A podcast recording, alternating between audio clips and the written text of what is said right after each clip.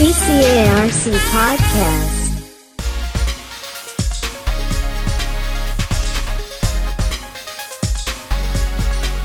ท่านผู้ฟังคะถ้าพูดถึงพายูนนะคะ ก็เรียกว่าเป็นสัตว์เลี้ยงลูกด้วยนมที่อยู่ในทะเล ซึ่งปัจจุบันเนี่ย เราก็ได้ยินกันมาโดยตลอดเลยนะคะ ว่าจำนวนของพายูนลดลงเป็นอย่างมากค่ะ วันนี้นะคะก็มีเรื่องราวของผลสำเร็จงานวิจัย ในการประเมินอายุของพายูนรวมถึงการหาเพศของสัตว์เลี้ยงลูกด้วยนมในทะเลมาฝากกันนะคะ ซึ่งผลงานวิจัยชิ้นนี้นะคะ มีวิธีการอย่างไร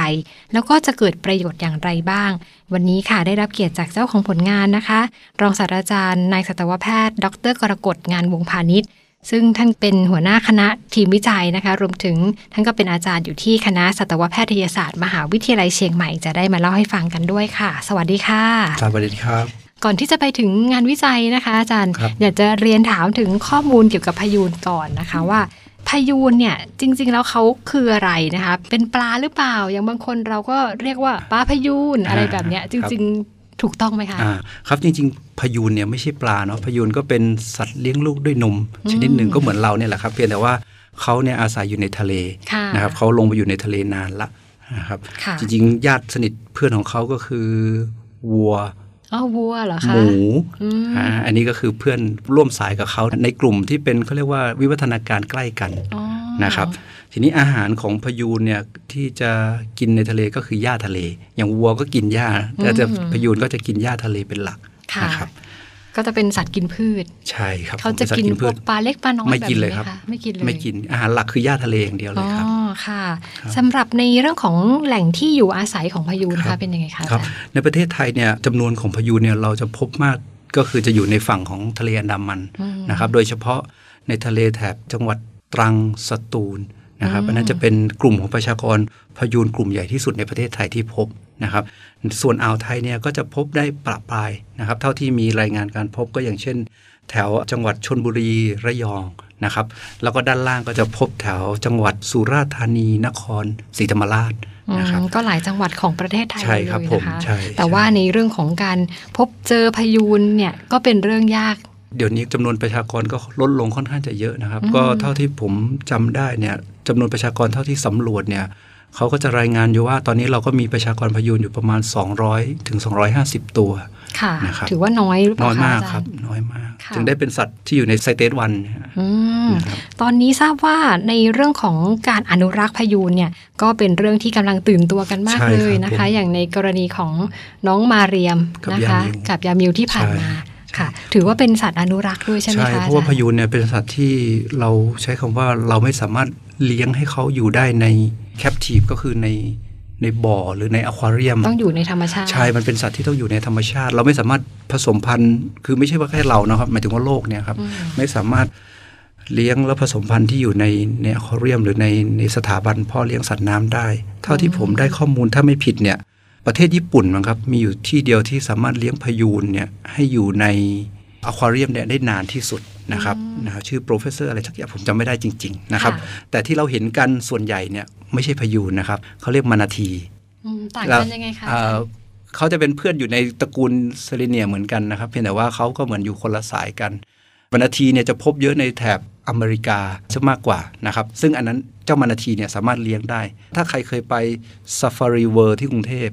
จะมี manatee แต่ไม่ใช่พยูนอ๋อแต่ว่าหน้าตาคล้ายๆกันหน้าตาคล้ายๆกัน ก็จะมีจุดต่างกันบางจุดนะครับค่ะแสดงว่าถ้าเกิดว่าเป็นพื้นที่ไหนที่เราสามารถพบเห็นพายูนได้เนี่ยก็จะสามารถบ่งบอกได้ถึงความสมบูรณ์ของหญ้าทะเล ใช่ครับผมอ๋อเพราะว่าอาหารหลักเขาคือหญ้าทะเลเลย อืมค่ะ ทีนี้นะคะก็มาถึงเรื่องของงานวิจัยขครัองบอาจารผย์มกันบ้างนะคะ การประเมินอายุของพายูนค่ะครับผมตรงนี้เป็นยังไงบ้างคะอาจารย์มีจุดเริ่มต้นเอ่อของงานชิ้นนี้ยังไงคะครับผมก็คือจริง ๆ แล้วเนี่ยการประเมินอายุเนี่ยมันเกิดมาจากคำถามที่เราเราจะมีโครงการวิจัยใหญ่ของเราที่เรากำลังทำอยู่ก็คือว่าเราต้องการศึกษาความหลากหลายทางพันธุกรรมของพยูนที่เราพบในอ่าวไทยแล้วก็อันดามันนะครับ ทีนี้เราก็จะมีตัวอย่างของพยูนอยู่ประมาณ 130ถึง140 ตัวอย่าง พอเรามีตัวอย่างปุ๊บสิ่งหนึ่งที่เราสงสัยก็คือ เราอยากรู้ว่าเอ๊ะแล้วตัวอย่างเนี่ยมันมีอายุประมาณเท่าไหร่อืมนะครับ ถ้าเป็นพยูนที่เป็นเด็กเนี่ยเราจะพอประมาณการอายุได้จากการที่เราดูจากความยาวลำตัวค่ะแต่เมื่อไหร่ก็ตามที่เขาโตแล้วเนี่ยนะครับเมื่อเขาหยุดยาวแล้ว เราเราใช้หยุดยาวเนอะถ้าเราเป็นหยุดสูงใช่ไหมแต่พายุเราก็บอกหยุดยาวแล้วเนี่ย เราจะไม่รู้แล้วว่าเขาอายุเท่าไหร่อืมเราก็เกิดคำถามว่าอยากรู้รวมถึงทางเจ้าหน้าที่ของศูนย์วิจัยเนี่ยเขาก็อยากจะรู้ว่า เอ๊ะเวลาเขาเจอซากหรือพายุเนี่ยเกยตื้นเนี่ยมันอายุเท่าไหร่กันแน่นะครับมันเป็นเหมือนหนึ่งในข้อมูลที่เราเราต้องการรู้ เราก็เลยลองหาวิธี ซึ่งในอดีตที่ผ่านมาเนี่ยเขาจะหาอายุของพายุเนี่ยโดยการนับเส้นทึบกับเส้นสว่างที่ได้จากการฝนเขี้ยวของพายุอืม นะครับเป็นเพียงวิธีเดียวที่เขาใช้กันปัจจุบัน แต่ข้อจำกัดของวิธีนี้คืออันที่หนึ่งก็คือต้องตายก่อน ถ้าไม่ตายเราไม่รู้ถึงจะได้แน่เขี้ยวเขาออกมาๆใช่ เพราะว่าเราต้องดึงเขี้ยวเขาออกมาจากกระโหลกเขานะครับค่ะอันที่สองก็คือเราจะต้องได้เขี้ยวมาก่อนที่คนอื่นจะได้ หมายถึงว่าจริงๆเขี้ยวพายุเนี่ยถ้าเราพอจะได้ยินข่าวกันก็คือว่ามันเป็นเครื่องรางของขลังชนิดหนึ่งที่อ๋อ ซื้อขายกันในตลาดมืด ซึ่งมันก็ไม่ควรจะซื้อขายอะไรอย่างเงี้ยนะครับผิดกฎหมายด้วยผิดกฎหมายด้วย ทีนี้เวลาพายุตายปุ๊บถ้ามีคนไปเจอก่อนเนี่ยเขาก็จะดึงเขี้ยวมาก่อน เราน่าจะเคยได้ยินข่าวที่ที่เจอพายุแม่ลูกหรือเปล่าถ้าผมจำไม่ผิดแล้วเขี้ยวหายอืมนะครับนั่นคือคือความยากในการได้เขี้ยว อันที่สองก็คือว่าพอเราได้เขี้ยวมาเนี่ยนะครับเขี้ยวบางครั้งเนี่ยมันก็ใช้ประเมินได้ไม่ค่อยดี เพราะว่า มันมีเรื่องของการสึกกร่อนเขี้ยวตัวส่วนนะคะด้านปลายโดยเฉพาะในตัวเมีย ซึ่งเราอืมพบว่ามันจะมีการสึกกร่อนมากนะครับทำให้เราไม่สามารถประเมินอายุได้นะครับมันก็เลยเป็นโจทย์ว่าเฮ้ยถ้าอย่างนั้นเราลองมาหาวิธีอื่น เนื่องจากว่าพอดีผมทำเกี่ยวกับการประเมินอายุในสัตว์ชนิดอื่นค่ะโดยอาศัยวิธีทางชีววิทยา โดยการวัดความยาวของเทโลเมียร์ก็คือปลายของ DNA แล้วกันนะครับค่ะผมก็เลยลองเอาความรู้เนี่ยมาลองประยุกต์ใช้กับ พยูนดูว่ามันได้ผลไหมอืมโดยการเอาข้อมูลของพยูนตัวที่เรารู้อายุแล้วเนี่ยมาคำนวณนะครับ เราก็พบว่าโอเคมันดูแล้วเนี่ยมันมีแนวโน้มที่จะใช้ในการประเมินอายุได้เลย เพียงแต่ว่าสิ่งที่เราต้องทำต่อก็คือ เราต้องการเพิ่มจำนวนของตัวอย่างให้ได้มากขึ้น คือมันยากมากในการที่เราจะได้ตัวอย่างที่มันพอดีอืมเพราะค่ะอย่างเราเรียกว่าพายุเรามีอยู่ 200 ตัวครับโอกาสที่เราจะได้ตัวอย่างมาเนี่ยมันค่อนข้างจะน้อย เพราะตัวอย่างที่เราใช้ในการทดลองเนี่ยเรามีอยู่ประมาณ 15 ตัวอย่างอืม จากการที่เราใช้เวลาในการเก็บตัวอย่างประมาณเกือบ 30 ปีโอ้นะครับแสดงเพราะว่าเป็นข้อมูลย้อนหลังครับผมหายากมันด้วยค่อนข้างจะใช่ไหมหายากนะครับค่ะก็ก็จะเป็นความยากงานหนึ่งของเรานะครับค่ะอาจารย์คะแล้วในเรื่องของการดึงเอาตัวเทโลเมียร์เนี่ยค่ะครับออกมาจากพายุครับเนี่ยเราใช้ จากตรงไหนคะอ่าก็คือ telomere เนี่ยมันคือส่วนปลาย DNA ที่อยู่บนโครโมโซมแต่ละแท่งนะครับเราค่ะเราก็คือสกัด DNA ธรรมดาเนี่ยแหละครับอืมก็คือพอเราได้ตัวอย่างของทิชชูเนื้อเยื่อมาแล้วเนี่ยเราก็มาเข้ากระบวนการสกัด DNA พอเข้ากระบวนการสกัด DNA เราก็เอาไปเข้ากระบวนการวิเคราะห์ความยาว โดยการใช้เทคนิค PCR ในห้องปฏิบัติการทั่วไปค่ะนะครับ ค่ะ แล้วในเรื่องของการนำเอาตัวอย่างเซลล์แบบนี้ออกมาเนี่ยนะคะครับสำหรับพะยูนที่ยังมีชีวิตและไม่มีชีวิตเนี่ยให้ค่าเหมือนในกันข้อดีของเราคือถ้าสมมุติว่าในกรณีเนี้ยเราสามารถนำไปใช้ในพยูนที่มีชีวิตได้เนี่ยเราก็ใช้วิธีการเก็บตัวอย่างจากเลือด สมมุติว่าเราเจอพยูนแล้วเราตรวจสุขภาพเราเจาะเลือดเข้ามาอืมเราก็เอาเลือดเข้ามาใช้อืมเพราะ DNA มันก็มันก็คือเป็น DNA เหมือนกันค่ะครับ แล้วก็สามารถใช้กับซากพายูนที่ใช้กับซากพยูนก็ได้เราใช้กับพบพยูนที่เจอมีชีวิตอยู่ก็ได้อ๋อนะครับอันนี้ก็คือค่ะข้อดีถ้ามันได้ผลดีอะไรอย่างนี้ค่ะ แล้วก็ในเรื่องของความแตกต่างเนี่ยนะคะ ระหว่างระยะเวลาของการทราบผลนะคะ อาจารย์จากเดิมที่เราใช้เคี่ยวกับ DNA ตัวเนี้ยมันต่างกันครับไหมผมคะจริง ๆ ถ้าดูแล้ว DNA มันน่าจะนานกว่า ถ้าเอาความเป็นจริงแล้วเนี่ย ผมว่าการใช้ DNA เนี่ยจะค่อนข้างจะง่ายกว่า เราใช้เวลาสมมุติเราได้ตัวอย่างมาปุ๊บเนี่ยเราสกัด DNA แค่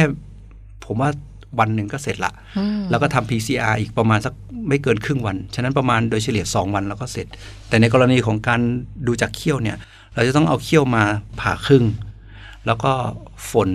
แล้วก็เอาหมึกมาค่อยๆลง แล้วก็อ๋อมีปัดขั้นเขี้ยวตอนแล้วก็เยอะไปแช่ในกรดนะครับค่ะแล้วก็ต้องมานั่งนับด้วยคน คือคนต้องเป็นคนใช้สายตาในการนั่งนับ แล้วเวลานับเนี่ยเราจะไม่นับครั้งเดียวอืมเราก็ต้องมีการทำซ้ำนับซ้ำเพราะว่าโอกาสที่มันจะเออร์เลอร์ก็มีอะไรอย่างเงี้ยค่ะนะครับฉะนั้นในในความมุมมองผมว่าการใช้เทโลเมียร์คือน่าจะง่ายกว่าด้วยปัจจัยเหล่านี้ครับเวลาก็ใช้น้อยกว่าอะไรเงี้ยค่ะอาจารย์คะเมื่อสักครู่ได้ยินเรื่องของอายุของพายูนเนี่ยนะครัคะบโดยเฉลี่ยเนี่ยอายุของพายูนประมาณเท่าไหร่คะครับผมอายุไขจริง ๆ แล้วพายุนเนี่ยเท่าที่รายงานกันก็คือมีอายุอยู่ได้ประมาณ 50-60 ปี พายุนเกิดมาเนี่ยนะครับอายุประมาณ 9-10 ปีเนี่ยจะเริ่มผสมพันธุ์ได้ค่ะให้กำเนิดลูกได้ แต่ก่อนหน้านี้เราก็ไม่เคยรู้เหมือนกันครับว่า แล้วเขาให้ผสมพันธุ์ได้เนี่ยอายุ 10 ปีแล้วเขาโตเต็มที่เมื่อไหร่ อย่างเราเนี่ยเวลาเราพูดถึงเด็กผู้หญิงมีลูกได้เนี่ยก็อายุประมาณ 12-13 ปีค่ะแต่เราเนี่ยมนุษย์เราจะโตเต็มที่ก็ประมาณ 20-25 ปีอะไรอย่างเงี้ยใช่ไหมอืมก่อนหน้านี้พายุเนี่ยเราไม่เคยรู้เลยว่าเขาโตเต็มที่อายุเท่าไหร่ แต่สิ่งหนึ่งที่เราพบจากการศึกษานี้ก็คือเราพบว่า พายุเนี่ยน่าจะโตเต็มที่เมื่ออายุประมาณ 20 ปี20นั่นหมายถึงใครค่ะก็หมายถึงว่าเขาเนี่ยผสมพันธุ์ได้เมื่ออายุประมาณ9ถึง10ปีอืมแต่นั่นคือไม่ใช่โตเต็มที่เขาก็ยังโตได้เรื่อยๆเขายังโตได้อีกจนกระทั่งถึงอายุประมาณปี20 ปี ซึ่งอันเนี้ยเขาจะหยุดโตคำว่าหยุดโตก็คือหยุดยาวอ๋อออะไรอย่างเงี้ยนะครับค่ะซึ่งอันนี้เป็นผลพลอยได้จากการศึกษาเรื่องของความสัมพันธ์ระหว่างเทโลเมียร์เลงส์กับอายุค่ะครับแล้วระหว่างที่หลังจาก 20 ปี หลังจากที่เขาหยุดโตหรือว่าหยุดยาวไปแล้วครับเนี่ยนะคะ เราจะทราบอายุก็ได้จากการก็อาจจะต้องใช้จากการวัดแบบนี้เทโลเมียร์อ๋อใช่ซึ่งก่อนหน้านี้เราจะไม่ทราบใช่ไหมเราคะก่อนหน้านี้เราจะใช้จากการนับเส้นที่เกิดขึ้นในในเขี้ยวครับเขี้ยวแต่ว่าปัญหาก็คือว่าถ้ามันสึกไปเราก็จะได้อืมอายุก็คือมันต้องบวกบวกๆเข้าไปอะไรอย่างเงี้ค่ะยครับอีกเรื่องหนึ่งนะคะ นอกจากเรื่องของการทราบอายุของพยูนจากการใช้เทคนิคที่ดีๆ แบบนี้แล้วเนี่ยนะคะ ทราบว่าตอนนี้ก็ยังมีความสำเร็จอีกเรื่องหนึ่งนะคะ จากการวิจัยก็คือเรื่องของการหาเพศของสัตว์เลี้ยงลูกด้วยนมที่อยู่ในทะเลใช่ครับค่ะตรงนี้อ่รายก็ละคืเอียดยังไงคะอาจารย์ครับผมคือจริงๆแล้วเนี่ยทีมเราเนี่ยไม่ได้ทำเฉพาะพยูนอย่างเดียวแต่ทีมผมเนี่ยทำทั้งพยูนโลมาและวานอืมนะครับแล้วตอนที่เราได้ตัวอย่างมาจากศูนย์ชีววิทยาทางทะเลเนี่ยชื่อชื่อเก่านะเราได้ตัวอย่างมามันจะมีตัวอย่างอยู่จำนวนหนึ่งประมาณ 50 ตัวอย่างที่เราไม่รู้เพศเลย เนื่องจากว่าอาจจะเป็นตัวอย่างที่ตายแล้วก็เน่ามาแล้วแล้วส่งเข้ามาอะไรอย่างเงี้ยนะครับทำให้ไม่สามารถระบุเพศได้อืม แต่ข้อมูลเรื่องเพศเนี่ยเป็นข้อมูลหนึ่งที่เราต้องใช้ในการคำนวณความหลากหลายทางชีวภาพ เราก็เกิดคำถามว่าเอ๊ะแล้วเราจะทำยังไงเพื่อให้รู้ซึ่งรู้ว่ามันคือเพศอะไรกันแน่ค่ะในมนุษย์ในสัตว์อื่นๆเนี่ยมันเทคนิคทางโมเลกุลาร์เนี่ยมันสามารถใช้ในการดีเทคหมายถึงว่าในการตรวจได้อยู่แล้วว่าเป็นเพศเพศผู้เพศเมียอะไรเงี้ยทีนี้เราก็ไปค้นดูว่าเอ๊ะแล้วก่อนหน้านี้เขาทำยังไง เราก็ไปได้ข้อมูลว่าอ่ามันมีการใช้เขาเรียกว่าคู่ไพรเมอร์ที่เหมาะสมในการ ตรวจหาเพศ แต่ว่าก่อนหน้านี้เขาก็จะตรวจในอย่างเช่นในพยูนตรวจในอิรวดี ตรวจในบรูด้าตรวจอะไร แต่ว่าของเราเนี่ยคือเราไม่อยากจะใช้หลาย primer ในการตรวจแยกเราอยากได้ชุดเดียวที่สามารถใช้ตรวจได้ทั้งหมดอืมเราก็เลยมาหา condition แล้วก็เลือก primer ที่มันเหมาะ จนกระทั่งเราก็ได้คู่ primer หนึ่งสเหมาะสำหรับใช้ในการตรวจเพศของสัตว์เลี้ยงลูกด้วยนมที่เรามีข้อมูล ถ้าผมจำไม่ผิดเราจะมีอยู่ประมาณ 18 สปีชีส์ที่เรามีตัวอย่าง นะคค่ะรับซึ่งก็ใช้ primer ตัวนี้แหละ ตัวเดียวสามารถสองตัวรจได้นี่แหละใช้ตรวจได้ก็คือออมันก็จะง่ายที่เราไม่ต้องมาใช้ primer เฉพาะของใครของมันนะคค่ะรับซึ่งข้อดีก็คือเราสามารถช่วยทางศูนย์ชีววิทยา หรือทางหน่วยงานที่เกี่ยวข้องเนี่ยในการหาเพศเวลาที่เขาเนี่ย ได้ตัวอย่างมาที่ไม่สามารถระบุเพศได้ เราก็สามารถมา fulfill ข้อมูลนี้ให้เขาได้อืมครับค่ะ แสดงว่าทั้งพยูนทั้งโลมาแล้วก็วาฬก็ถือว่าเป็นสัตว์เลี้ยงลูกด้วยนมใช่คเหรับมือนกันทั้หมงดสามเลยอย่างนี้ใช่ไหมเป็นสัตว์คะเลี้ยงด้วยตัวนมเหมือนกันค่ะสำหรับในเรื่องของความสำเร็จทั้งสองงานนะคะ ทั้งเรื่องของการประเมินอายุพยูนแล้วก็การหาเพศของสัตว์เลี้ยงลูกด้วยนมในทะเลเนี่ยจะเกิดประโยชน์ยังไงคะอาจารย์ในอนาคตครับ จริงๆสองงานนี้ก็มันจะเป็นข้อมูลพื้นฐานที่สำคัญ เป็นข้อมูลพื้นฐานทางชีววิทยาที่จะใช้ใช้ให้เราเข้าใจสิ่งมีชีวิตเหล่านี้เพิ่มมากขึ้นนะครับ เพราะว่าเวลาเราต้องการวิเคราะห์ข้อมูลอะไรแล้วแต่ factor เหล่านี้ครับไม่ว่าจะเป็นอายุหรือเพศเนี่ย มันจะเป็น factor ที่เราใช้ในการคำนวณหรือการศึกษาอืมนะครับข้อมูลพื้นฐานที่ใช่สำคัญใช่นะคะคือโดยตัวข้อมูลมันอาจจะไม่สามารถตอบได้ว่าจะไปใช้ในเชิงอนุรักษ์ได้ไง แต่ว่ามันจะเป็นข้อมูลที่เราใช้ในการวิเคราะห์ ข้อมูลอีกหนึ่งข้อมูล แล้วข้อมูลที่เราวิเคราะห์นั่นแหละจะเป็นตัวที่ใช้ช่วยในการวางแผนในการอนุรักษ์อะไรอย่างเงี้ยค่ะ แล้วในอนาคตอาจารย์มองไว้ยังไงบ้างคะในเรื่องของการต่อยอดครับผมคือจริงๆ อย่างที่เรียนตั้งแต่ตอนแรกว่า 2 งานนี้มันเป็นงานที่เกิดจากการที่เราขาดข้อมูลพื้นฐานนะครับแต่ว่างานใหญ่ที่เรากำลังทำก็คือเรื่องของการศึกษาความหลากหลายค่ะของสัตว์ทะเลเหล่านี้นะครับว่าเราอยากรู้ว่าเอ๊ะพายุที่มันอยู่ในประเทศไทยเนี่ยมันเหมือนพายุที่อื่นในโลกไหมหรือเป็นเฉพาะหรือว่า จำนวนประชากร ตอนนี้เรารู้จากการที่เราสำรวจ แต่เราก็ไม่รู้จริงๆว่าตอนนี้ประชากรพายุที่มีน้อยเนี่ยมันเกิดภาวะที่เราเรียกว่าอินบรีดก็คือผสมเลือดชิดหรือยัง เพราะการผสมเลือดชิดก็จะทำให้ร่างกายอ่อนแอลง ก็จะตายได้ง่ายขึ้นกว่าปกติอะไรอย่างเงี้ยนะครับรวมถึงสัตว์เลี้ยงลูกด้วยนมอย่างเช่นวาฬหรือโลมาหลาย ๆ อย่างที่เราเจอในประเทศไทยเนี่ยเอ๊ะมันคือวาฬหรือโลมาที่อยู่ในประเทศไทย หรือว่ามันคือ